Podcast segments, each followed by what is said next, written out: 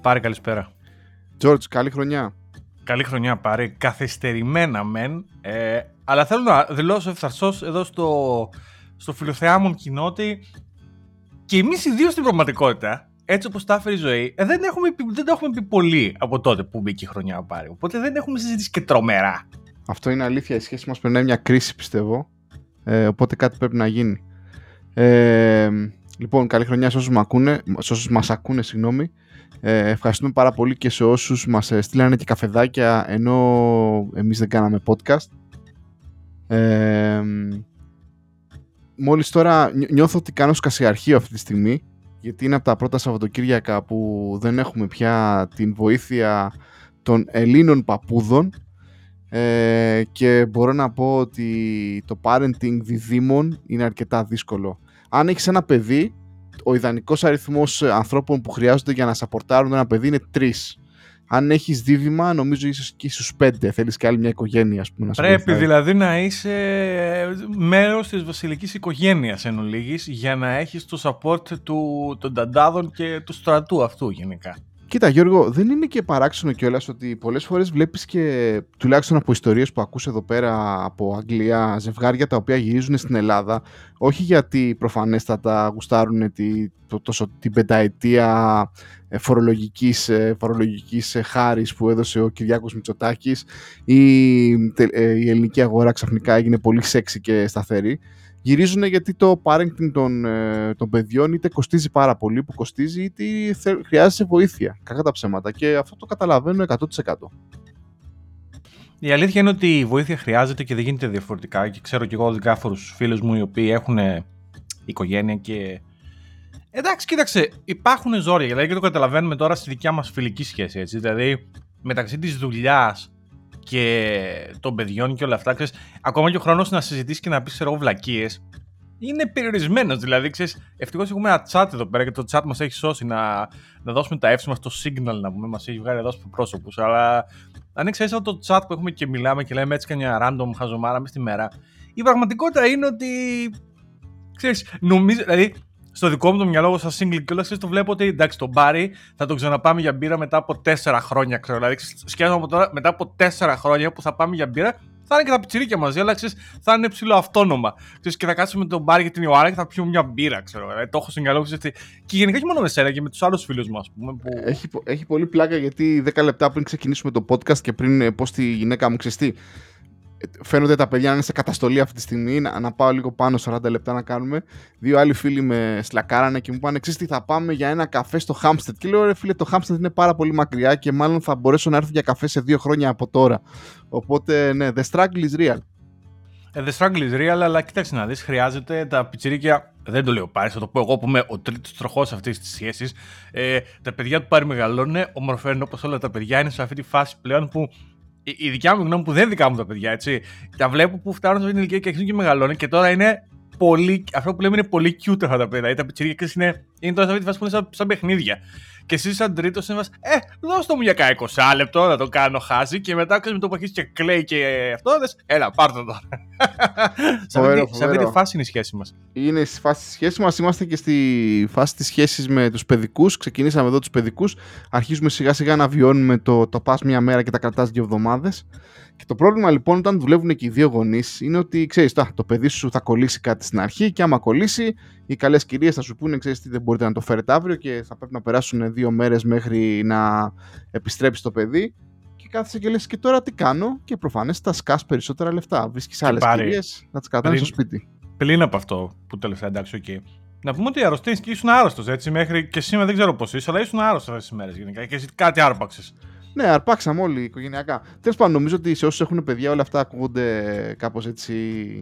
Α, έλα ρε φίλε, τα περνάς και εσύ κτλ. Οπότε κάθε φορά που τα περνάει κάποιος έτσι νομίζει ότι ξέρεις τι, αλλάζει η ζωή του για, ε, για πρώτη φορά. Όπως και να έχει βέβαια είναι μια νέα έτσι, κατάσταση στη, στη ζωή μας και κακά τα ψέματα πρέπει να κολυμπήσουμε, δεν υπάρχει, δεν μπορείς να τα δώσεις πίσω, ούτε να κάνεις rollback το transaction, άρα συνεχίζουμε. Ε, λογικά θα, θα μεταθέσουμε πιστεύω το podcast κάπως σε καθημερινές, να τα μπορούμε να το ζουλάμε λίγο έτσι αργά κάποια καθημερινή κτλ.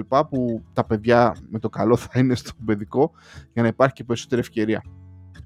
πάρει μια και δεν κάναμε κατσά από τα Χριστούγεννα. Θέλω λίγο να μοιραστώ την εμπειρία μου που πήγα στην Ελλάδα. Αν και ψήλο το έχουμε πει εμείς, αλλά δεν το έχουμε πει με, με τους φίλους τους υπόλοιπους. Ε, δεν θέλω να πω τόσο πολύ για την Ελλάδα, γιατί θα πω την αλήθεια. Πήγα στην Ελλάδα και δεν έκανα τίποτα. Όταν λέω τίποτα, τίποτα. Απλά πήγα στο σπίτι του γονιό μου και κάτσαμε εκεί μέσα. Οι τέσσερις μας όλοι μαζί και η οικογένεια και απλά τρογοπίναμε για καμιά εικοσαριά μέρες. Ε, το οποίο είναι τέλειο, δεν το κρίνω. Ε, αλλά θέλω να περιγράψω την ε, εμπειρία του αεροδρομίου. Ε, και θέλω να πω στους, ε, στους φίλους εδώ κρατές ότι εγώ τρόμαξα πετώντας. Βέβαια, ο φίλος μας ο Θέμος μου είχε πει κάποια στιγμή στο, στο Twitter, λέει: Εγώ λέει, πιο πολύ πιστεύω λέει, το αεροδρόμιο και τα αεροπλάνα που ξέρω ότι όλοι είναι τουλάχιστον ε, τεσταρισμένοι, εμβολιασμένοι κτλ. Γιατί υπάρχουν κανόνες. Ε, συμφωνώ μαζί του σε έναν βαθμό. Αλλά εγώ φοβήθηκα πάρει και θα πω ότι πέταξα Aegean πρώτη φορά και έκλεισα, γιατί είχα κάτι κουπόνια, έκλεισα business class. Οπότε πήγα και ήρθα με κάτι κουπονάκια που είχα από που ήμουν silver member και πέταξα business class πρώτη φορά πάρει. Και περίεργο experience αυτό, δεν ξέρω, έχεις πετάξει ποτέ business πάρει. Ναι, έχω, έχω, πετάξει, έχω πετάξει και με την Aegean, τότε με, τη, με τις απαρχές του COVID ε, και τα λοιπά. Έχω πετάξει και μέσω δουλειάς. Ε, βέβαια να πω ότι η business class στην Aegean ή μάλλον σε, σε μια αεροπορική γραμμή σαν την Aegean δεν είναι και κάτι φοβερό. δεν είναι, όχι. Αλλά ειδικά τώρα με το COVID, δηλαδή εδώ, εδώ και ένα-δύο χρόνια και το service τους ήταν διαφορετικό από ότι αυτό που θα έπαιρνες σε κανονικές μέρες. Γιατί έτσι καλώ δεν σερβίρανε full ε, μενού και επί της ουσίας γεμάταν τα αεροπλάνα και η μόνη διαφορά ήταν ότι απλά είχε μια θέση ε, ανάμεσα, ας πούμε. Βέβαια θα σου πω ότι σερβίρανε full. Είχαν κατάλογο ε, το καλοκαίρι με... δεν σερβίρανε, ας πούμε. Που... Σερβίρανε full. Ε, και ο κόσμος, εντάξει, έβγαζε τις μάσκες για 10 λεπτά, ένα τέταρτο, πόσο ήταν μέχρι να φάσει. Εντάξει, φίλε, τη μάσκα να τη βγάλεις. Ναι, δεν γίνεται να πει τον καφέ, δεν το γλιτώνεις αυτό. Ναι. Ε, κοίταξε. Ε, μάλλον στο μυαλό μου ήταν. Ε, αλλά η αίσθηση ότι και καλά έχει μια παραπάνω ασφάλεια που δεν έχεις, το ίδιο πράγμα είναι. Απλά δεν κάθεται κανένας δίπλα. Δηλαδή αυτό το έξτρα χώρος στη δικιά μου την ψυχολογία τουλάχιστον κάπως βοήθησε να κάνει ένα ταξίδι που ήταν πολύ αγχωτικό, ε, λίγο λιγότερο αγχωτικό.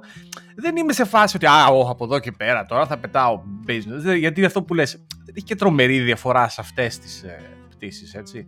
Κάτι κουπόνια αν σκάσουν μπορεί να τα ξαναχρησιμοποιήσω, με αυτά τα κουπόνια γενικά είναι χρήσιμα. Αλλά να κλείσεις επίτηδες business μόνο σου, εντάξει, δεν ξέρω, δεν δεν ξέρω. Δεν, ε, είναι δεν, ξέρω. δεν νομίζω ότι είναι της τάξης μας. Δεν νομίζω ότι μπορούμε να το αντέξουμε. Ε, δεν, δεν νομίζω ότι το, δεν θέμα τάξης. είναι το θέμα του κόστος. Μάλλον δεν, το benefit που παίρνεις από αυτό το κόστος δεν είναι και Όχι. τρομερό, ας πούμε. Αλλά τέλος πάντων, πέταξα όλα καλά στο αεροδρόμιο. Ε, το business lounge από το Heathrow για την Αθήνα είναι πάρα πολύ καλό. Αντίθετα δε, το business lounge της Aegean δεν στο... είναι, είναι ναι. χάλια. Είναι ναι, χειρότερο είναι το να είσαι ένα, έξω. Ένα σαλονάκι και ένα κουζινάκι και είναι τίγκα, πα, πα, παχτωμένοι όλοι εκεί πέρα μαζί. Ναι, είναι χειρότερο δηλαδή. δηλαδή ναι, χειρότερο. Δηλαδή, μεγαλύτερος είναι ο κίνδυνος εκεί πέρα. Ε, όσοι έχετε πετάξει business, ας πούμε, με την Aegean από το, το Ελευθερίο Βενιζέρο, θα το, θα το έχετε δει, φαντάζομαι αυτό. Ε, δεν είναι ευχάριστα. Δηλαδή, έφυγα. Δεν μπήκα μέσα, το είδα, λέω Α, αυτό είναι OK, okay, εντάξει, Ούτε έκατσα δηλαδή καθόλου. Πάντως, να πούμε έτσι λίγο ε, ως μετανάστες τώρα, για να μην κάνουμε. Ε, τα τελευταία δύο χρόνια έχουμε γυρίσει και εμείς στην Aegean. Γενικά, εγώ την εκτιμώ σαν εταιρεία. Δεν είναι άσχημη, να σου πω την αλήθεια. Ε, από εκεί που τα, τα, τα, πρώτα χρόνια μετανάστευσης ήμασταν φανατικοί της Ryanair που δεν μας έχει κάνει και πολλές μπιπ ε, πολλά προβλήματα αλλά μάλλον τώρα ειδικά και με τα παιδιά θα επιστρέψουμε έτσι στα υλικά φτερά της Aegean Πάρε Ryanair άκου τώρα Ryanair όταν είσαι στα mid-30s και τα λοιπά και είσαι σε μια φάση που δεν μπορώ να έχω διπλωμένα πόδια 200 ώρες. Δηλαδή, συγγνώμη, παιδιά, δεν θέλω να ακουστώ ελιτιστή και τα λοιπά. Δεν, δεν πετάω. Άσε με, δεν πετάω Ryanair. Δεν μπορώ να ζήσω αυτό το δράμα συνέχεια και τα λοιπά. Όταν είναι να κλείσω εισιτήρια για Ελλάδα, θα κοιτάξω τι τιμές έχει η Aegean, θα κοιτάξω τι τιμές έχει η British Airways. Μπορεί να ρίξω μια ματιά στην EasyJet αν τα πράγματα είναι δραματικά αλλά δεν θα την προτιμήσω και την EasyJet δηλαδή. Θα, αλλά κυρίως μεταξύ της Aegean και της British Airways και το γεγονός ότι κλείνουν εισιτήρια κανένα τρίμηνο και κανένα τετράμινο in advance, ε, συνήθως κάτι θα βρω. Και εγώ την εκτιμώ την Aegean. Ξέρω ότι πολλοί τη βρίζουν σαν εταιρεία, αλλά θα πω ότι το service που κάνει η Aegean σε σχέση με ε, τον ανταγωνισμό είναι πολύ καλύτερο. Συμφωνώ, συμφωνώ. Λοιπόν, να πω και εγώ μια ιστορία τώρα ε, COVID ιστορία αεροδρομίου πριν από μια εβδομάδα. Λοιπόν, οι γονείς μου ήταν να επιστρέψουν στην Ελλάδα λοιπόν μια εβδομάδα πριν από ότι επιστρέψανε.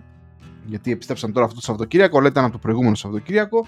Ε, σύμφωνα λοιπόν με την νομοθεσία που ισχύει μέχρι τώρα, πρέπει να παρουσιάσεις ε, COVID lateral test για 24 ώρες πριν την αναχώρησή σου ή PCR test των τριών ημερών. Τέλος πάντων, ε, την περασμένη εβδομάδα λοιπόν κλείνω και στους δύο μου γονείς να πάνε να κάνουν στο αεροδρόμιο από ένα lateral test σε, συγκεκριμένο, ε, σε συγκεκριμένη υπηρεσία η οποία υπάρχει μέσα στο Terminal 2 του Heathrow ε, αυτό και είναι μην... PCR, PCR το τεστάκι που συζητάμε Όχι, τώρα. lateral κάνανε. Lateral, Πήγαν 4 okay. ώρες πριν, με 3 ώρες πριν, lateral κτλ. Όλα εκεί οργανωμένα, τσεκαρισμένα. OK, okay, χαιρετιόμαστε. Αγκαλιές, φιλιά, κλάματα. Γεια σας, θα τα ξαναπούμε. Ε, πάνε λοιπόν στο αεροδρόμιο, κάνουν το lateral test. Μπαπ, του πατέρα μου βγαίνει θετικό. Χαμός. Εδώ λοιπόν, δραματική, δραματική μουσική σε αυτό το σημείο, παιδιά. Ε, τώρα ναι. Ε, οπότε με το που βγαίνει Πάρε, θετικό... Αισθάνομαι, αισθάνομαι ότι πρέπει να είμαι ο και να πω ότι ο πατήρ, ε, ο, ο, ο πατήρ φαμίλιας της οικογένειας εδώ πέρα, ο, ο κύριος Βίρονας, ε, δεν βγήκε από το σπίτι του άνθρωπος, έτσι. Δηλαδή, ναι, ναι, ναι, ναι, αυτό. Δεν πήγε πουθενά ο ναι, για να το κάνουμε λίγο fast forward, ήταν false positive αυτό. Το θέμα είναι ότι με το που βγαίνει θετικό του λένε φύγε από εδώ, δεν σου επιτρέπεται να πετάξεις. Ρε παιδιά, να κάνω ένα ακόμα. Όχι, δεν σου επιτρέπουμε να κάνεις ένα ακόμα. Self-isolate, ξέρω εγώ τι λέει ο νόμος για 5-10 μέρες. Όπως και να έχει παιδιά, χάσαμε όλα τα εισιτήρια, τα πάντα όλα να πούμε, ε, στον κουβά. Λοιπόν, και μετατέθηκε η τέτοια 10 μέρες μετά, που ξανά άλλα τεστ, ε, ξανά άγχος, όχι να τα στείλουμε τώρα σε ιδιωτικό τέτοιο, όχι να έρθουν τη σωστή ώρα, όχι να έρθουν, όχι να ξανάρθουν, μέχρι τελευταία στιγμή γενικότερα πολύ άγχος όλο αυτό. Τι να κάνεις όμως, τέλος καλό όλα καλά, αλλά να συμβαίνουν και αυτά. Γενικά αυτό με τα lateral είναι λίγο pipe είναι λίγο τώρα να πω, τώρα να πω ότι και η Αγγλία τα έχει και τα. Νομίζω θα τα σταματήσει και το day 2 PCR και όλα αυτά θα τα σταματήσει. Γιατί ρε παιδιά, αυτό με το, ουσιαστικά αυτό που έγινε με τον όμικρο μέσα στις γιορτές και τα λοιπά, καταλάβω ότι όλα αυτά πλέον δεν έχουν νόημα. Δηλαδή, μέχρι να κλείσουν τα αεροδρόμια και να βάλουν αυτά, σε όλες τις χώρες ο ιός είχε ήδη μολύνει, ξέρω εγώ, ένα σωρό κόσμο. Δηλαδή, φτάνουμε σε ένα σημείο που είναι τόσο κολλητικός αυτό ο ιός και λες καλά. Δεν έχει κανένα νόημα. Τέλος πάντων, δεν ξέρω πώς θα είναι το μέλλον των ταξιδιών. Αυτή τη στιγμή η εμπειρία που μοιραζόμαστε και οι δύο βασικά είναι ότι είναι λίγο, αυτή τη στιγμή είναι λίγο, είναι λίγο hustle, ας πούμε, είναι λίγο σπαστικό. Ε, με την έννοια ότι πρέπει να κάνεις πάρα πολλά πράγματα, έχεις πολύ άγχος, πολλοί παράγοντες που μπορούν να πάνε στραβά. Ε, δηλαδή δεν είναι τα ταξίδια αυτή τη στιγμή που λες: Βαρέθηκα. Α πάω, ξέρω εγώ, ένα τριήμερο στην Ελλάδα. Δεν υπάρχει αυτό το πράγμα. Και πλέον είμαστε σε μια βάση που πρέπει να οργανωθεί ας πούμε, το πράγμα πάρα πολύ για να, για να ταξιδέψει. Και είναι ε, σπαστικό. Τώρα το ναι, καλοκαίρι πάλι να ταξιδέψετε... Για κάποιο, για, για κάποιο λόγο αποφασίσανε να γίνουν ξανά φιλελεύθεροι, το έχουν ξανακάνει αυτό.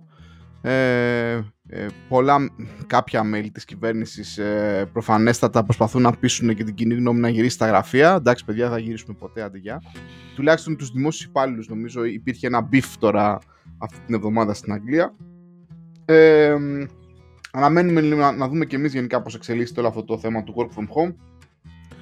Να πούμε ότι, ναι, εντάξει, το έχω ξαναπεί 100 φορές. Εμένα με βολεύει πάρα πολύ, παρόλα τις δυσκολίες που έχει προφανές το parenting. Είναι πολύ πιο δύσκολο όταν ξέρω ότι θα ξυπνήσω και θα κοιμηθώ στο σπίτι μου και δεν θα πρέπει να κάνω commute δεξιά και αριστερά, να αγχωθώ. Αν ξαφνικά θα με πάρει δασκάλα τηλέφωνο και θα μου πει: Ξέρεις το μωρό, ας πούμε, δεν είναι καλά, πρέπει να το πάρεις πίσω γιατί έχει πυρετό. Ε, οπότε αυτό είναι πάρα πολύ θετικό, φίλε Τζόρτζ. Κοίταξε, αυτό είναι, είναι ένα πράγμα που τώρα που με φοβίζει, να σου πω την αλήθεια. Ε, δηλαδή, τι, ότι κάποιες εταιρείες που μέχρι τώρα ήταν σε φάση hybrid και hybrid, ξαφνικά θα πούνε Ε, ναι, hybrid και hybrid, τώρα γυρίστε πίσω στο γραφείο. Και εκεί μετά. Γιατί όλο αυτό το great resignation που το συζητάμε σε πολλά επεισόδια από το 2021 και είμαστε το 2022 δεν σταματάει πουθενά, ε. Τα πράγματα πάνε Όχι, τότε, με τον ίδιο ρυθμό τότε, θα, θα γίνει, γίνει. ακριβώς ναι. δεύτερο κύμα. Δηλαδή, αν βρεθούν τώρα κάποιες εταιρείες και πούνε Έγινε, παιδιά, ελάτε γραφείο. Ε, αυτό που θα γίνει είναι ότι και άλλοι άνθρωποι θα αλλάξουν δουλειές. Αυτό δηλαδή δεν έχει να κάνει. Εντάξει. Εγώ το έχω πει ότι ίσως μια-δύο φορές τη βδομάδα ίσως να πήγαινα στο γραφείο. Γιατί ειδικά όταν είσαι και μόνος όλη τη μέρα στο σπίτι, ξέρεις, φτάνεις ένα σημείο και λες. Ε, με κάποιον θέλω να μιλήσω. Δηλαδή, ξέρεις, είναι πρόβλημα αυτό. Genuine. Δηλαδή, είναι... η μοναξιά είναι, η μοναξιά είναι ένα θέμα, παιδιά. Εντάξει, ευτυχώς έχουμε ανθρώπους, μιλάμε κτλ. Αλλά είναι ένα θέμα. Οπότε δεν ξέρω, αν ήταν κάποιο σε φάση γυρίστε πίσω full, ας πούμε. Εντάξει, ήταν είναι αυτέ οι εταιρείε. Δηλαδή η Apple ρωτιέμαι που θα το κάνει αυτό. Έχω μεγάλη περιέργεια πώς θα τους βγει αυτό το πράγμα. Γιατί η Apple είναι. Γυρίστε όλοι πίσω. Θα δούμε. Γιώργο, ξέρω αυτή την εποχή γενικά ε, έχεις μπει και στο τρυπάκι αναζήτησης κατοικίας. Πες μου λίγο πώς αισθάνεσαι και τις Λοιπόν, θα, εμπειρίες πω, σου θα, μέχρι θα τώρα. πω το... Πάμε, πάμε λίγο. Πάμε θα, λίγο πω το, έτσι, θα πω το εξής. granted. Δεν είναι, η, η, η, η φάση της ζωής μας με τον Μπάρι είναι αυτή τη στιγμή είναι διαφορετική. Ο Μπάρις έχει μια οικογένεια, έχει το σπίτι του στην Αγγλία. Εγώ ε, αυτό που έγινε πλέον είμαι και Εγώ είμαι ένας Βρετανός πολύ... καημένος αλητήριος μοναχικός Ο cowboy. αλητήριο μόνος. Όχι, ναι. Κοίταξε, είμαι πολλά χρόνια στην Αγγλία, ρε παιδιά. Δηλαδή είμαι 14 χρόνια. Είναι, φτάνει ένα σημείο και λες ότι ας μην κοροϊδευόμαστε. Ε, δεν θα φύγω από εδώ, ας πούμε. Δηλαδή να πάω σε Ελλάδα. Παιδιά, και πιο πολύ θα στενοχωρηθεί η μάνα μου θα τα ακούσει. Αυτό δεν τα, δεν τα ξέρει προφανώς. Αλλά ξέρεις, φτάνεις με και λες: Δεν θα φύγω. Δεν γίνεται να φύγω. Είναι εδώ η ζωή μου. Και από τη στιγμή που ξέρεις, αυτή η απόφαση είναι σίγουρη, ε, λες, κοίταξε να σα πάρουμε ένα σπίτι, ρε παιδί μου. Και ξέρεις, είναι αυτό που το λένε πολλοί. Πάρε ένα φθηνό σπίτι. Δεν είναι ανάγκη να πάρεις με τη μία το σπίτι των ονείρων σου, ρε παιδί μου. Ε, Πάρε το πιο φθηνό δυνατό σπίτι που θα σου εκπληρώσει αυτή τη στιγμή τις ανάγκες. Α είναι και πιο μικρός, ας είναι και πιο μακριά. Ο καθένας κάνει τι- το σκόντο του όπου μπορεί. Και δεν σου λέει κανένας, δεν είσαι δέντρο, όπως λέει και η μάνα μου. Δεν είσαι δέντρο, σε 10 χρόνια μπορείς να φύγεις. Ε, δηλαδή, αν μετά από 10 χρόνια έχεις χτίσει σε αυτό το σπίτι equity, δηλαδή έχεις πληρώσει ένα μέρος του δανείου και έχεις βάλει και κάποια λεφτά στην άκρη γιατί η ζωή συνεχίζεται τέλος πάντων, αν όλα πάνε καλά, πάρε ένα πιο μεγάλο σπίτι ή ένα σπίτι πιο κοντά, δεν, δεν σε σταματάει τίποτα. Οπότε τώρα ξέρεις, ψάχνοντας την προοπτική ότι θα μπορούσα και εγώ να πάρω ένα σπίτι, ας πούμε, αφού έχει πάρθει αυτή η απόφαση, τέλος πάντων, εδώ θα μείνω για τα επόμενα χ χρόνια τέλος πάντων. Ε, ε, μετά μπει στη διαδικασία πρώτο και κύριον πιο, α, ε, πιο αρνητικό θα δεχθείς στη ζωή σου, ας πούμε. Κάποιοι άνθρωποι λένε: OK, θα πάω πιο μακριά, θα πάω πιο έξω. Θα πάω ζώνη 6. Που είναι ωραία, έχει φύση κτλ. Ο Πάρης μένει, ας πούμε, σε ένα προάστιο ή πολύ καλά εκεί πέρα που μένει. Ε, και ειδικά όταν έχει οικογένεια, αυτή είναι φανταστική επιλογή. Όταν είσαι πιο single, ας πούμε, και πιο. Λες, κοίταξε, πρέπει να είμαι πιο κοντά στο κέντρο, να μπορώ να βγαίνω, να κάνω καμιά βόλτα, αυτό να γνωρίσω κανέναν άνθρωπο κτλ. Εκεί πέρα λοιπόν, ο μονόδρομος ο οποίος έχεις για την τέτοια θα πας σε κάποιο σπίτι το οποίο είναι μικρό, σχετικά τέλος πάντων, θα είναι πιο μικρό οπωσδήποτε, και δεν θα είναι καινούριο έτσι. Καλά, δεν έχει και καινούργια σπίτια στο Λονδίνο, αυτό είναι ένα, ένα άλλο δράμα, αλλά τέλος πάντων θα είναι ένα σπίτι που θα χρειάζεται κάποια δουλειά. Ε, λοιπόν, σε αυτό το πολύ στενό σύνολο σπιτιών το οποίο έχω κάνει define αυτή τη στιγμή με αυτά τα vent, φανταστικά vent charts στο μυαλό σας κάντε τα ε, τα σπίτια που βλέπεις παιδιά ώρες ώρες είναι ε, ε, θα δεις και συμπαθητικά σπίτια αλλά οπωσδήποτε το σπίτι έχει κάποιο ελάττωμα παιδιά δεν είναι θέμα αυτό το σπίτι έχει κάποιο ελάττωμα και εκεί πρέπει εσύ να δεις πώς μπορείς να δουλέψεις γύρω από το ελάττωμα του σπιτιού γύρω από αυτό το μειονέκτημα του σπιτιού και να το κάνεις αν μπορείς να το κάνεις ξέρεις, σπίτι σου Οπότε σε αυτή την κατάσταση είναι αυτή τη στιγμή η φάση. Το καλό είναι ότι δεν βιάζουμε. Δεν υπάρχει κάποια βιασύνη. Γενικά όταν βιάζεσαι, όταν είσαι κάτι να σε κυνηγάει, μια εγκυμοσύνη, ένα ε, life event τέλος πάντων κάτι, είναι πιο δύσκολα η αναζήτηση σπιτιού. Αλλά όταν είσαι στη φάση που, που είμαι εγώ που δεν έχει στην πραγματικότητα κάποιο, ε, εκεί μετά απλά ψάξεις. Υπομονετικά, εγώ πιστεύω αυτό το πράγμα θα πάρει χαλαρά ένα τρίμηνο να βρεις σπίτι να κάνεις offer, όχι να, να, να μπεις στο σπίτι. Δηλαδή, εγώ αυτό το project το ξεκίνησα τώρα. Αν έχει τελειώσει μέχρι τον Οκτώβριο, δηλαδή να είμαι στο κεντρικό θα θεωρώ ότι πήγε γρήγορα. Αυτή είναι η κατάσταση. Δεν ξέρω πώς είναι στις άλλες χώρες, Γερμανία που ξέρω και τους ε, Αμερικές κτλ. Φαντάζομαι ψηλό τα ίδια θα είναι, αλλά εδώ πέρα έτσι έχει φάση. Το πιο soul crushing στην διαδικασία είναι όταν βρίσκεις ένα σπίτι ε, το ξέρω εγώ το βλέπεις φωτογραφίες και τα λοιπά είναι κάπου στο διάολο τη μάνα ξέρεις ξοδεύεις λεφτά, ταξί, οτιδήποτε ή προσωπικό χρόνο για να πας εκεί πέρα και είναι εντελώς ε, φόλα ας πούμε και εκεί πέρα πέφτει και η ψυχολογία σου αλλά όπως έχουμε και, πει και για τις δουλειές αλλά και για τους ανθρώπους πρέπει να πειραματίζεσαι πρέπει να κάνεις αλλαγές και στη φάση σπιτιού όσο πιο πολλά βλέπεις τόσο πιο έμπειρος γίνεσαι και ε, αυτό ισχύει δηλαδή οπότε και κλασικά είναι η συμβουλή που δίνουν όλοι ότι θα, θα, το πρώτο σπίτι που θα δεις και καλά θα θέλεις να το πάρεις. Σε μένα έτυχε αυτό. Στο George δεν έτυχε βέβαια γιατί πήγε και είδε μια φόλα να πούμε. Αλλά, αλλά ναι, γενικά θέλει χρόνο. Πρέπει να δεις ένα συγκεκριμένο αριθμό, δηλαδή μην, μην πας στα ένα-δύο κτλ. Και, και νομίζω ότι σιγά σιγά θα αρχίσει να χτίσει στο μυαλό σου το ότι α, OK, okay, αυτό μου κάνει κτλ. Ναι, θα συμβιβαστώ και θα αρχίσουν και τα offer και όλα αυτά. Κάποια στιγμή είχα βρει μια θεωρία η οποία έλεγε ότι γενικά όταν ψάχνεις το οτιδήποτε, ότι, να αγοράσεις οτιδήποτε, είναι, αυτό ήταν για το recruiting. Όταν, όταν είναι να ψάξει τον τέλειο κάνετε τέλος πάντων, έτσι πήγαινε, ε, απέρριψε το πρώτο 20% ό,τι και να είναι, γιατί έτσι δημιουργείς το base. Ε, αυτό μιλάει για startups που δεν έχουν καμία εμπειρία από recruiting, by the way, ε, να μην παρεξηγηθώ. Ε, ε, έλεγε τέλος πάντων να χτίζει αυτό το experience τέλος πάντων, να απορρίψει το πρώτο 20% των candidates, ό,τι και είναι αυτά, σπίτια, ε, ε, engineers, whatever. Αλλά μετά, από αυτό το 20%, το πρώτο που θα δεις που είναι μέσα στο, σε αυτό το threshold τέλος πάντων που έχεις θέσει, σε αυτά τα όρια τέλος πάντων που πληρεί τις προποθέσει, χτύπα το με τη μία μην το σκεφτείς. Οπότε αυτό προϋποθέτει κάποια πράγματα. Πρώτον, πρέπει να έχεις ένα σαφώς προκαθορισμένο διάστημα στο οποίο θες να ψάξεις. Ας πούμε, ας πούμε ένα τρίμηνο. Ωραία. Οπότε με αυτό το, στο 20% του τριμήνου σου λέει ό,τι δεις ε, εκεί πέρα απέριψε το, μην το σκέφτεσαι καν. Αλλά μετά το πρώτο που θα βρεις και μπαίνει και ταιριάζει αυτά τα καλό, πιο πάνω. Ε, δεν ακολουθώ αυτή την τακτική, θέλω να πω. Ε, δεν πάει έτσι με τα σπίτια. Αλλά είναι μια ενδιαφέρουσα λογική πάνω στο που λέει ο Πάρης ότι χτίζει εμπειρία και ναι, χτίζεις μια εμπειρία, βλέπεις τα σπίτια. Απλά μετά ξέρεις, αυτό που γίνεται βασικά είσαι πιο καχύποπτος. Η αλήθεια είναι. Αυτό είναι η εμπειρία. Βλέπεις φωτογραφίες και λες, Ε, εντάξει, μάλλον δεν θα είναι και έτσι τα πράγματα. Και ε, κρατάς μικρότερο καλάθι. Αυτό είναι η εμπειρία, δηλαδή στο ψάξιμο των σπιτιών. Άρα εντάξει. Είναι ένα project, θα πάρει, θα πάρει αυτό το διάστημα. Λοιπόν, ε, έρχομαι λίγο, κάνω μια νοητή πάσα ε, να μιλήσω για μια, μια άλλη ιστορία την οποία ε, ε, με απασχόλησε οικογενειακώς. Ε, είναι γνωστό ότι είσαι πια Βρετανός πολίτης. Ωραία. Ε, εδώ, και λοιπόν, ένα, εδώ και ένα μήνα. Και εγώ είμαι ο πατέρας λοιπόν δύο διδήμων οι οποίοι είναι Βρετανοί πολίτες. Θα τα κατάφεραν και θα ψηφίσουν Brexit να μας διώξουν τους γονείς τους. Πάει αυτό λοιπόν, πάρει.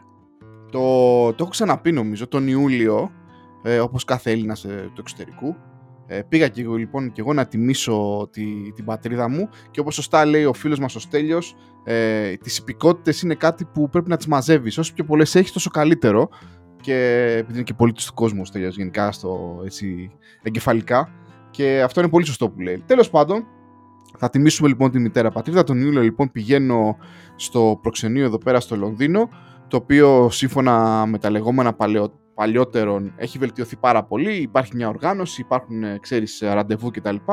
Όπως και να έχει μια πάρα πολύ καλή φίλη, η οποία δεν ακούει βέβαια το, το podcast, ε, είχε ήδη ραντεβού με, το, με την κυρία που είναι το ληξιαρχείο ας πούμε στο προξενείο. Μου δορίζει το ραντεβού της, γιατί μπορείς να το κάνεις αυτό. Μιας και εγώ δεν μπορούσα να κλείσω ραντεβού, ήταν κλειστά για τρεις μήνες. Πάω λοιπόν εκεί πέρα. Τέλος πάντων, δεν ξέρω αν την έχω ξαναπεί την ιστορία. Με την κυρία εκεί πέρα ε, στο, στο προξενείο του Λονδίνου, η οποία μου, μου τάχωσε και λίγο γιατί είχα ένα ραντεβού, αλλά είχα δύο παιδιά, πρέπει να είχα δύο ραντεβού. Άλλη δουλειά δεν είχαμε τώρα. Τέλος πάντων, κάνω τα χαρτιά εκείνη την ημέρα. Οπότε τα παιδιά γράφονται στο λεγόμενο ληξιαρχείο του εξωτερικού και από εκεί και πέρα, από ό,τι μου είπανε τότε, τα χαρτιά στέλνονται με, τον, ε, ε, με το φάκελο, ξέρω εγώ, το, το σάκι του προξενείου, δεν ξέρω εγώ τι, στην αντίστοιχη υπηρεσία στην Ελλάδα, όπου και εκεί θα ενημερωθεί λοιπόν το, η μερίδα, η οικογενειακή μερίδα και μετά θα πρέπει να κλείσω άλλα δύο ραντεβού εδώ για να τους βγάλω διαβατήρια. Τέλος πάντων, παιδιά έχουν περάσει τόσους μήνες, ακόμα η οικογενειακή μερίδα δεν έχει ε, ενημερωθεί.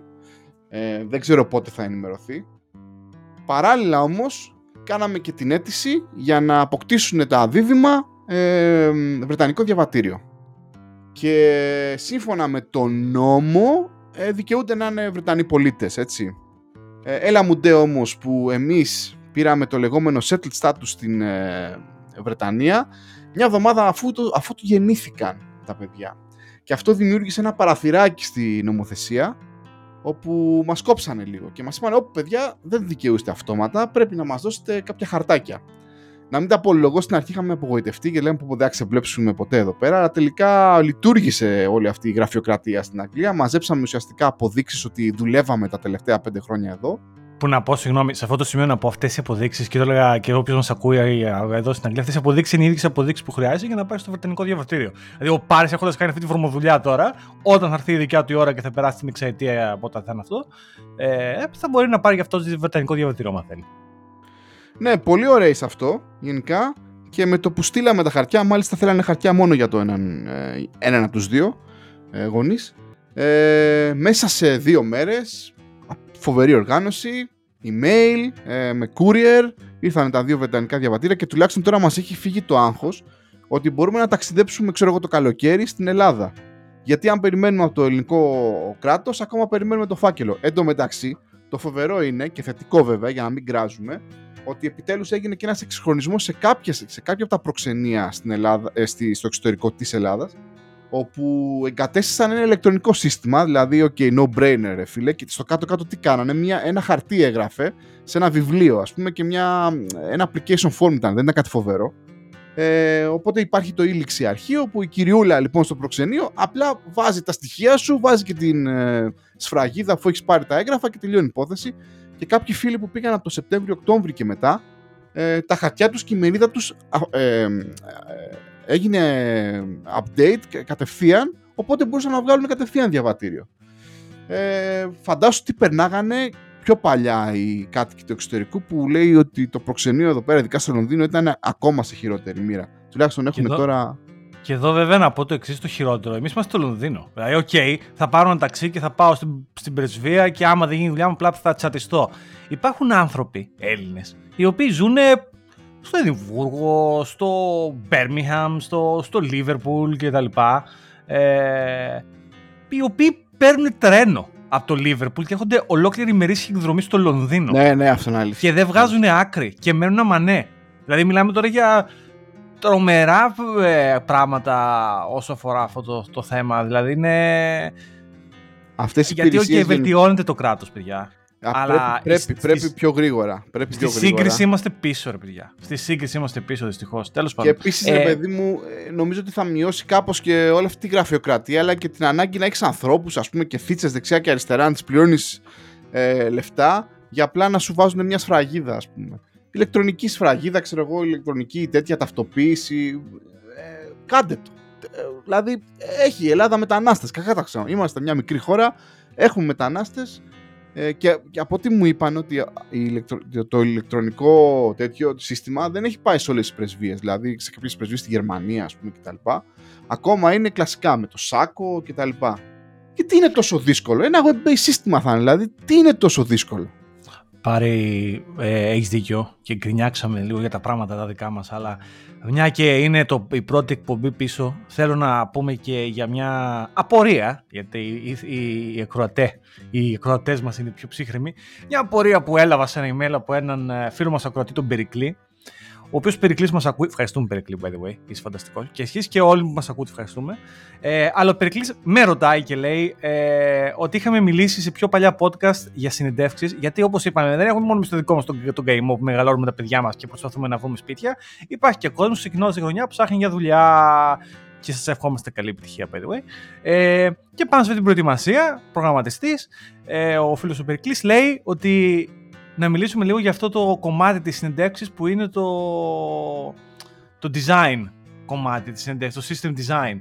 Και αναφέρει ο Περικλής, το είχαμε ξαναφέρει, το, σε, παλιά, σε πιο παλιά εκπομπή, το Grokking the Design ε, ε, interview, που είναι το καλύτερο resource που μου έχει δώσει ο Πάρης και γιατί από τον Πάρη το έμαθα.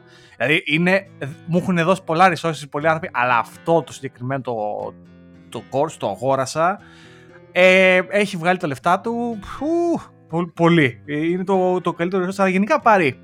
Όντας και πιο έμπειρος, για πες λίγο για, για το design interview και ειδικά τον κόσμο που μπορεί να ψάχνετε, τι συμβουλές έχεις να δώσεις, ας πούμε; Λοιπόν, το είπαμε. Ε, αγοράζουμε το Grokking the System Design Interview και το έχουμε. Ωραία. Διαβάζουμε όλα τα σενάρια. Εγώ έχω παρατηρήσει στατιστικά ότι τα, και καλά τα πιο δύσκολα session design που έχω εκεί, τους έχω πιάσει μετά από χρόνια, ήταν τελικά ερωτήσεις μέσα από αυτό το course. Γιατί μην νομίζετε ότι... Ε, και τι θέλω να πω, υπάρχουν δύο mode. Υπάρχουν λοιπόν τα design interviews όπου τύποι πηγαίνουν, τύποι, άνθρωποι πηγαίνουν και βλέπουν κάποια αυτά τα course και βλέπουν ένα σενάριο και σου ερωτάνε. Οπότε αν τα έχεις διαβάσει γενικότερα λες αυτά που είναι να πεις. Ε, αλλά υπάρχει και το άλλο mode όπου κάποιοι προσπαθούν να δουν κατά πόσο σκέφτεσαι με τον ίδιο τρόπο που σκέφτονται αυτοί σε ό,τι έχει να κάνει με τη λύση που έχουν δώσει αυτοί σε ένα συγκεκριμένο πρόβλημα αρχιτεκτονικής στην εταιρεία τους. Το δεύτερο mode είναι πολύ πιο δύσκολο. Και θα έλεγα ότι είναι και πολύ πιο, να σου πω, παράξενο.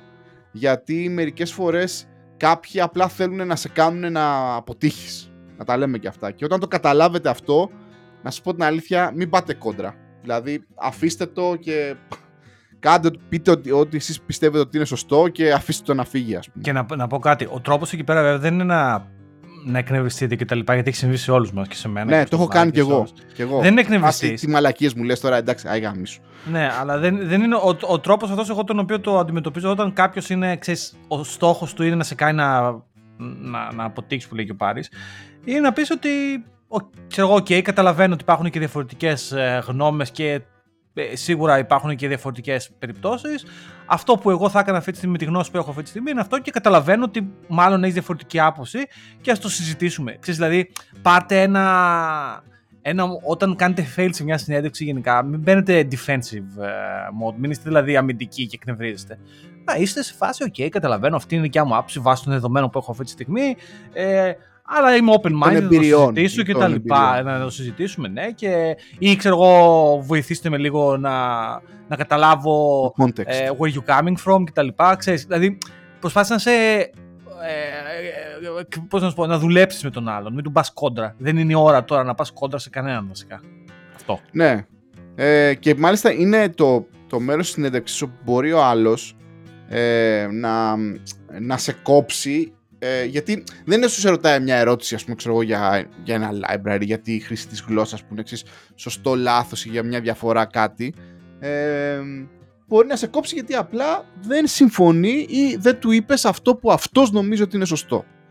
Ε, να πούμε ότι στο συγκεκριμένο κομμάτι της συνέντευξης βοηθάει πάρα πολύ και εμπειρία. Και προφανέστατα αν πάτε σε μια εταιρεία και ξέρω εγώ, δεν έχετε πολύ μεγάλη εμπειρία αλλά αρχίσουν και σας ρωτάνε τέτοια πράγματα, κάτι πάει λάθος και με τη συνέντευξη. Έτσι. Δεν μπορείς να ρωτάς έναν junior άνθρωπο, ας πούμε, πες μου σούπερ αρχιτεκτονικές, ε, δεν ξέρω εγώ κτλ.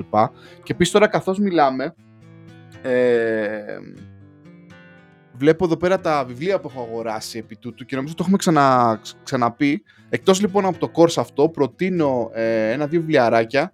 Το ένα είναι από Manning, λέγεται Microservices in Action. Τα παραδείγματα είναι σε Java, αλλά δεν έχει καμία σημασία. Διαβάστε το ε, μιας και τα microservices είναι πολύ της μόδας ε, γενικότερα, έχει πάρα πολύ ε, ε, τέτοιο, ε, είναι πάρα πολύ κοινά τα patterns και το άλλο είναι από O'Reilly, λέγεται Monolith to Microservices και αυτό πάρα πολύ γιατί και πολλές εταιρείες είναι σε αυτό το ταξίδι ας πούμε ε, και θέλουν ξέρεις, να δουν best practices ε, κτλ.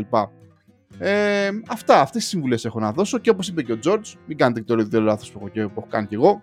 Έχω passive aggressively ας πούμε νευριάσει μια-δυο φορές σε συνεντεύξεις. Ιδιαίτερα τις χρυσές εποχές τότε που όλοι κάνανε κυβερνήτη κουμπερνέτης και ο καθένας ξέρεις ε, ε, σου έλεγε έχεις δουλέψει ξέρω εγώ 3-4 χρόνια εκεί πέρα με αυτό, το έχεις χρησιμοποιήσει, εγώ χρησιμοποιώ αυτό. Εντάξει, ναι, εγώ χρησιμοποιούσα το άλλο. Α, δεν συμφωνώ κτλ. Υπήρχε γενικότερα έτσι πολύ, πολύ εκ, εξυπναδίστικη ε, διάθεση από πολλούς, ίσως και από μένα αντίστοιχα και δεν μου βγήκε σε καλό. Εγώ βασικά να πω ότι. και να πω σε αυτό το σημείο ότι ο Περικλής λέει να μιλήσουμε σε βάθος και να πω την αλήθεια στο φιλμ του τον Περικλή και γενικότερα. Δεν υπάρχει και φανταστικό βάθος σε αυτό το θέμα των συνεντεύξεων. Δηλαδή, το μόνο βάθος που μπορώ να πω ότι υπάρχει συνεντεύξη είναι πρώτον να είσαι προετοιμασμένος και δεύτερον να έχεις κάνει αρκετές συνεντεύξεις, ούτως ώστε μετά καταλαβαίνεις ότι ψηλό τα ίδια είναι. Οπότε δεν μπορώ να πω ότι μπορούμε να πάμε και σε κανένα ιδιαίτερο βάθος, γιατί λυπάμαι για την απάντηση που θα δώσω αυτή τη στιγμή. Το μόνο βάθος που υπάρχει στην όλη περίπτωση είναι να κάνεις πολλές συνεντεύξεις. Οπότε γενικά το μόνο που έχω να πω και το ξαναναφέρω είναι μην στεναχωριέστε, μην απογοητεύεστε. Δηλαδή, εγώ στην εντεύξη για παράδειγμα, όταν πήγαιναν χάλια, δεν εκνευριζόμουν ιδιαίτερα. Απλά στεναχωριόμουν visible εκεί πέρα. Δηλαδή, και δεν τρέφουμε εδώ που υπήρχαν φορές που ήμουν και πάλι να πάρω τα κλάματα. Όχι τόσο πολύ ε, επειδή απέτυχα. Γιατί ήταν εκνευριστικός ο τρόπος με τον οποίο μου συμπεριφερθήκαν. Δηλαδή, νομίζω ότι έχω ξαναπεί την ιστορία που έχω πάει σε συνέντευξη και ο άλλος γέλαγε με μένα επειδή φόρεσα κουστούμι και αυτός ήταν ε, το dress code της εταιρείας Jean, ας πούμε. Το έχω ξαναπεί. Αλλά εγώ πιο πολύ στεναχωριόμουν παρά οτιδήποτε άλλο. Ε, απλά αυτό που μπορώ να πω είναι ότι όπω είμαι και μετά, απλά δεν στεναχωριέσαι πια, δεν αγχώνεσαι και να αποτύχεις το βλέπεις σαν χιούμορ. Δηλαδή, υπάρχουν φορές που πάω σε συνέντευξη, δεν πάει καλά και λέω εντάξει, θα πάρω τηλέφωνο μετά τον Μπάρι, ξέρω και θα γελάσουμε. Δηλαδή, ξέρεις, γιατί αυτό γίνεται πλέον τόσο πολύ αυτό που Klein Mine, δηλαδή δεν έχει να κάνει. Ναι, εντάξει, λοιπόν, σίγουρα περικλεί αν, αν ήταν να μιλήσει, δηλαδή πρέπει να έχουμε κάποιο, επειδή είναι open-ended που λένε και εδώ στην Αγγλία το, η συζήτηση, πρέπει να έχουμε να μιλήσουμε ένα σενάριο, ας πούμε, για να το συζητήσουμε. Ίσως αυτό θα ήταν ένα άλλο podcast.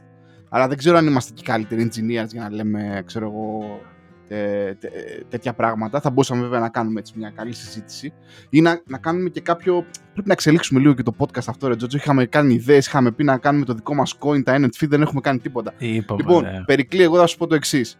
Ε, άρχισε βασικά η απάντηση για την ώρα είναι διάβασμα, διάβασμα, διάβασμα, διάβασμα. Αυτό. Αυτό πρέπει να κάνουν όλοι οι προγραμματιστές. Έτσι κι αλλιώς μας αρέσει, δεν μας αρέσει. Είτε είμαστε 20, 30, 40 και 50 χρονών. Λοιπόν, ξεκίνα να διαβάζεις το. να κάνεις το course στο, στο system design, το grokking the system design. Αν μπορείς, πάρε ένα-δυο βιβλιαράκια, microservices in action, monolith του microservices και κάτσε, έχω και ένα άλλο που μου αρέσει πάρα πολύ. Αυτή τη στιγμή ο Πάρης έχει απομακρυνθεί από το μικρόφωνο και ψάχνει να βρει τα βιβλία του εκεί πέρα σαν βιβλιοθηκάριος. Γιατί να πω επίσης ότι άμα πάτε στο σπίτι του Πάρη, έχει ένα σωρό ωραία βιβλία κάθε φορά που πάω, πάω και τα χαζεύω εκεί πέρα. Έχει ένα σωρό. Ναι, και το άλλο είναι Fundamentals of ε, Software Architecture. Δεν σε ακούμε, δεν σε ακούμε. Πα- Πες το Πάρη Και κοντά το στο άλλο είναι μικρόφωνο. Fundamentals of Software Architecture. Θα τα βάλουμε το link στα show, στα show notes. Λοιπόν, διαβάζουμε, διαβάζουμε. Θα δούμε ότι πολλές φορές τα πράγματα επαναλαμβάνονται και στα βιβλία κτλ. 8 στις 10 φορές θα πούμε αυτά που έχουμε διαβάσει σαν best practice. Είναι αρκετά. Και όταν αντιληφθούμε ότι αυτός που μας κάνει συνέντευξη ουσιαστικά έχει κόλλημα και περιμένει ε, να του πεις ακριβώς να, να, ξέρεις, να του πεις ακριβώς ε, τις επιλογές που έκανε αυτός από πριν για να νιώσεις καλύτερα κτλ. Εκεί κρατάμε μικρό καλάθι, κάνουμε ένα step back, ακολουθούμε λίγο τη, τη, τέτοια, τις συμβουλές του George. Εκεί πέρα είμαστε λίγο πιο έτσι, ευέλικτοι κτλ. Δεν του πάμε κόντρα και στο τέλος άμα δεν μας γουστάρει δεν πειράζει, υπάρχουν και άλλες καλύτερες εταιρείες να δουλέψουμε με πιο λογικούς ανθρώπους. Και τέλος πάντων, γενικά να ξέρετε, παιδιά, στο system design 90% των απαντήσεων είναι βάζω ένα Q στη μέση, ε, μία βάση δεξιά που διαβάζει από το Q, ένα είδες. microservice από μπροστά πες, και μπροστά ένα πες. frontend. Αυτή είναι η απάντηση έχει όλα. καταντήσει, έχει καταντήσει. Τώρα είδες, μπαίνουμε, είδες, ε, ε, έφτασα τώρα με, με τσίτος. Έχει καταντήσει λοιπόν αυτή η μαλακία με τα συγχωρήσεως να πηγαίνει στι συνεντεύξεις με τον κάθε μέτριο ουσιαστικά να θέλει να του πει τη μαγική λέξη Κάφκα. Όχι ρε μαλάκες, δεν είναι Κάφκα η απάντηση στις στα interview στο system design επειδή το, το χρησιμοποίησατε μία φορά. Παιδιά, Kafka, Ακριβώς ρε, όπως το όλα. λες. Kafka. Ναι. Δηλαδή υπάρχουν εταιρείες εδώ πέρα έξω στο Λονδίνο που άμα πεις τη λέξη Κάφκα στη συγκεκριμένη τέτοια της συνέντευξης θα σε περάσουν. Και πας σε αυτές τις εταιρείες και είναι ένα μπάχαλο. Εγώ θέλω να πάω σε μια συνέντευξη πάρει. Όπω να με μάλλον ρωτήσουν- νευρίασε. Νευρίασε ο Πάρη. Τα ανεβάσαμε την πίση. Εγώ θέλω να πάω σε μια συνέντευξη να με ρωτήσουν που με έχουν ρωτήσει στο παρελθόν για Κάφκα και να μιλήσω για, για τον Κάφκα από την βιβλιογραφία την κανονική και όχι από την τεχνολογία. να μιλήσω για, τη- Ναι. για τη μετα... Τέτοια, δηλαδή να μιλήσω για, το- για, για, για, για, για το literal Κάφκα και όχι για τον ε, τεχνολογικό. Και επειδή είμαστε Anyway. bad guys και τα λέμε έτσι, πολλές φορές ρε παιδιά δυστυχώς αυτέ οι συνεντεύξει είναι. Πώς να το πούμε, είναι θέατρο. Είναι, είναι θέατρο πραγματικά, δυστυχώς. Το μόνο που βοηθάει είναι ότι όσο πιο πολλές συνεντεύξεις κάνεις, αντιλαμβάνεις αυτό το θέατρο και τότε απλά ξέρεις, ευγενικά την κάνεις, ας πούμε. Ωραία, τα είπαμε και αυτά. Λοιπόν, πάρει θέλω να πάω ένα τελευταίο θέμα και θα, θα το κάνουμε πιο μικρό αυτό το επεισόδιο γιατί έχουμε και τα πιτσιρίκια κάτω. Μπορεί να έχουμε την Ιωάννα μόνη. Πρέπει να το ξέρετε γι' αυτό. Αλλά θέλω να πω το τελευταίο. Έχουμε φάει πολύ κόλλημα στο Twitter ε, πάρει με ένα πολύ ωραίο παιχνίδι, το, το Wordle. Το οποίο όχι απλά δεν το γουστάρεις, το έχεις κάνει και mute πάρει. Και δεν βλέπεις κανένα notification το daily progress μας πώς πάμε στο Wordle και βρίσκουμε αυτές τις καινούργιες λέξεις που μαθαίνουμε. Όπως για παράδειγμα, στο προηγούμενο Wordle μάθαμε τη λέξη prick. Οπότε μπορείς να πεις Boris Johnson is a prick.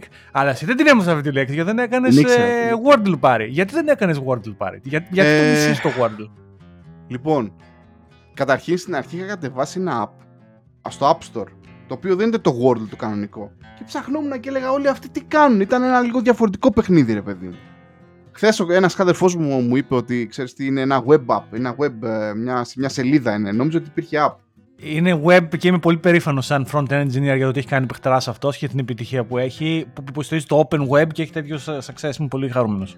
Ωραία. Ε, από εκεί και πέρα, ρε, εσύ είναι πραγματικά εκνευριστικό. Δηλαδή, το, το timeline μου κάποια στιγμή είχε γεμίσει με αυτά τα Tetris-like ε, ζωγραφιές.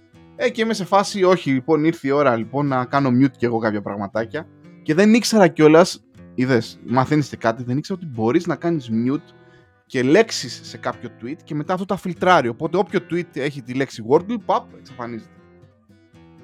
Ναι. Και ο Πάρης λοιπόν δεν βλέπει το προ... Εγώ θα πω που το κάνω το Wordle κάθε μέρα ότι Είναι πολύ ενδιαφέρον παιχνίδι. Ουσιαστικά είναι σαν ένα ιδιόρυθμο σταυρόλεξο, αν θες. Υπάρχει ένα παιχνίδι επιτραπέζου παλιό που ε, νομίζω έγινε inspire αυτό. Ε, η δικιά μου η λέξη προς τους ε, ακροατές που το κάνουν που ξεκινάω είναι η λέξη bagel. Ξεκινάω πάντα με τη λέξη bagel γιατί έχει μέσα το A και το E και έχει και B που είναι έτσι wildcard και μετά η, η δεύτερη λέξη είναι συνήθως το tears ε, γιατί έχει και το T, το R, το S και πέρα έχει γράμματα τα οποία έχουν μεγάλη συχνότητα. Μεταξύ αυτών των δύο λέξεων συνήθως θα πετύχω κάποια γράμματα. Κάποιες μέρες είμαι τυχερός και με την πρώτη λέξη θα πετύχω δύο ή τρία. Ε, από εκεί κάτω είναι καλά. Άμα όμως στις πρώτες δύο λέξεις δεν πετύχω κανένα γράμμα, έχει πάει μεγάλη φόλα η ημέρα και είναι κάποιες λέξεις κιόλα είναι πολύ δύσκολες. Γενικά δεν βιάζομαι. Ξέρεις, τα αφήνω εκεί πέρα μια φορά και το κοιτάω. Ξέρεις, ανα... Άμα έχω δύο-τρία γράμματα, ας πούμε, αρχίζω ξέρεις, και τα βάζω τόσο ώστε κάτι να μου κάνει κλικ. Ή νομίζω το, το, το, key εκεί πέρα είναι να μην βιάσει.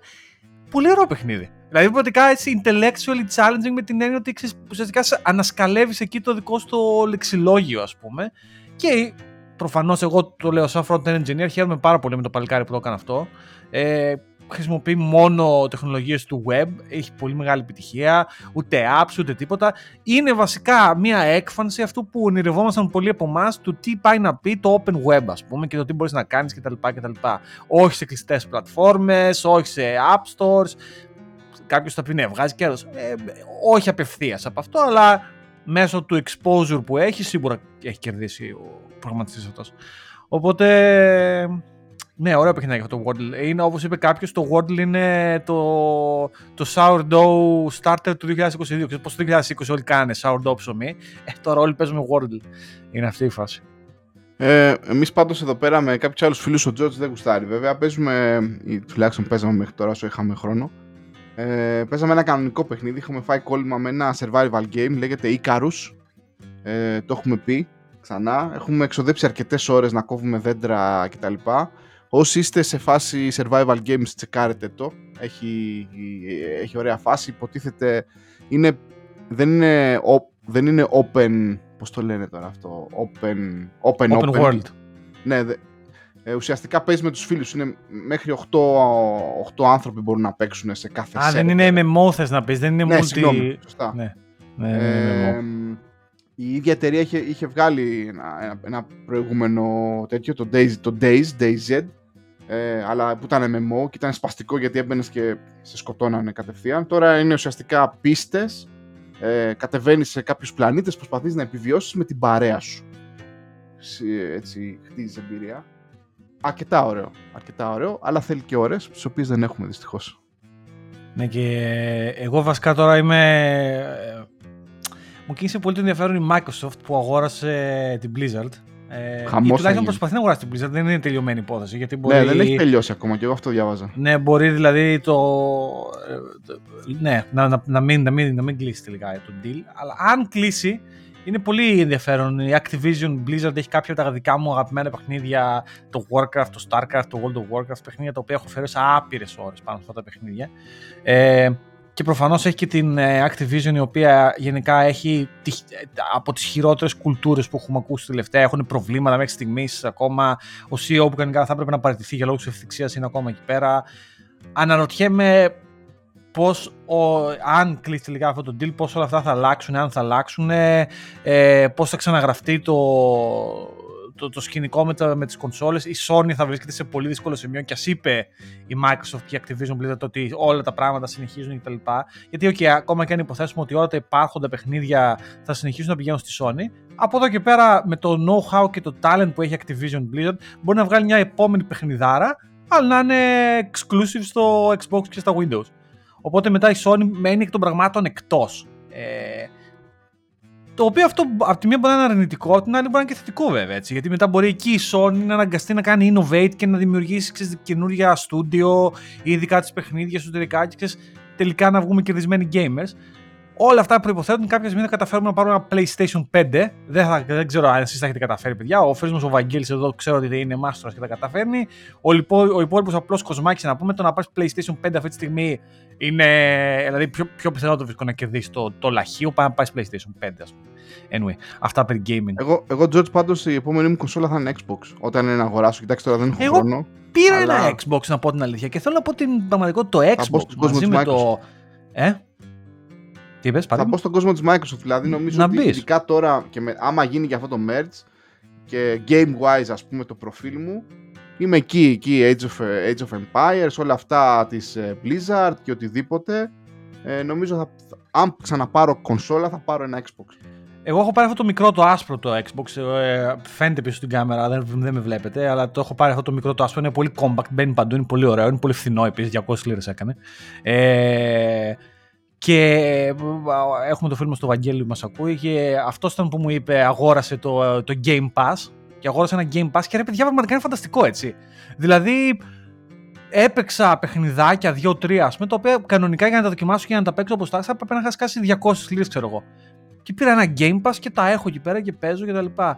Άμα φτιάξω εγώ καλύτερα τη φάση μου, γιατί θέλω να αγοράσω και τηλεόραση κάποια στιγμή. Έχω μια αρχαία τηλεόραση εδώ πέρα, η οποία μου σπάει λίγο τα νεύρα. Αλλά όταν αυτό συμβεί και είμαι πιο κομπλέ από άποψη setup, ε, ναι, το Xbox είναι μια καλή φάση. Δεν χρεια- Εντάξει, δεν με ενδιαφέρουν εμένα τα γραφικά τα 4K, οπότε δεν, δεν, δεν με απασχολεί καθόλου αυτό το θέμα. Ε, δηλαδή μεταξύ του Xbox και του Nintendo Switch που παίζω πολύ Nintendo Switch σε σχέση με, με όλα τα υπόλοιπα, είμαι υπέρ του δέοντος ευχαριστημένος για gaming. Ωραίος. Αυτά λοιπόν. Πάρει ε, 45 λεπτό επεισοδιάκι να πάμε να δούμε τι κάνουν και τα, και τα δίδυμα. Να δούμε αν η Ιωάννα είναι ζωντανή. Ε, Ε, εντάξει, και να πούμε ότι θα μπούμε σε ρυθμό. Ίσως αλλάξουμε απλά τη μέρα που ηχο- ηχογραφούμε. Ε, αλλά εντάξει, bad guys επιστρέφουν, δεν χαθήκαμε. Έχουμε πάντα λίγο hate να, έτσι, να, και beef με οτιδήποτε ε, και θα πρέπει να το εξωτερικεύουμε και ξέρουμε ότι σας αρέσει αυτό. Ε, οπότε ελπίζουμε να σας κρατήσαμε συντροφιά, έτσι, δεν ξέρω αν τρέχατε, πλένατε πιάτα ή δεν ξέρω εγώ τι θα πάτε μετά να κρατήσετε και εσείς τα παιδιά σας κτλ. Ε, και ευχ- ευχαριστούμε, ευχαριστούμε που στέλνατε και κάποιοι μηνύματα και λέγατε πότε θα κάνετε podcast. Εντάξει, αυτό είναι νομίζω η μεγαλύτερη χαρά, έτσι, δηλαδή ξέρεις ότι κάποιοι περιμένουν. αυτό, παιδιά, να ξέρετε, αυτό βοηθάει πάντα και το ξέρουν κι εσείς και εμείς και όλοι. Καμιά φορά ξέρεις, η ζωή σε παίρνει, σε παίρνει από κάτω. Αλλά κάπου μέσα σε αυτό το χαμό, παιδιά, να βρούμε και ένα 45 λεπτό, μια ωρίτσα, να τα λέμε με τα φιλαράκια μας και να κάνουμε και κάτι για τους εαυτούς μας. Για να είμαστε και mentally και, και καλά για τα πάντα. Λοιπόν, αυτά πάρει. Ε, καλό απόγευμα. Ο ωραίος George, τα λέμε την επόμενη φορά. Γεια χαρά.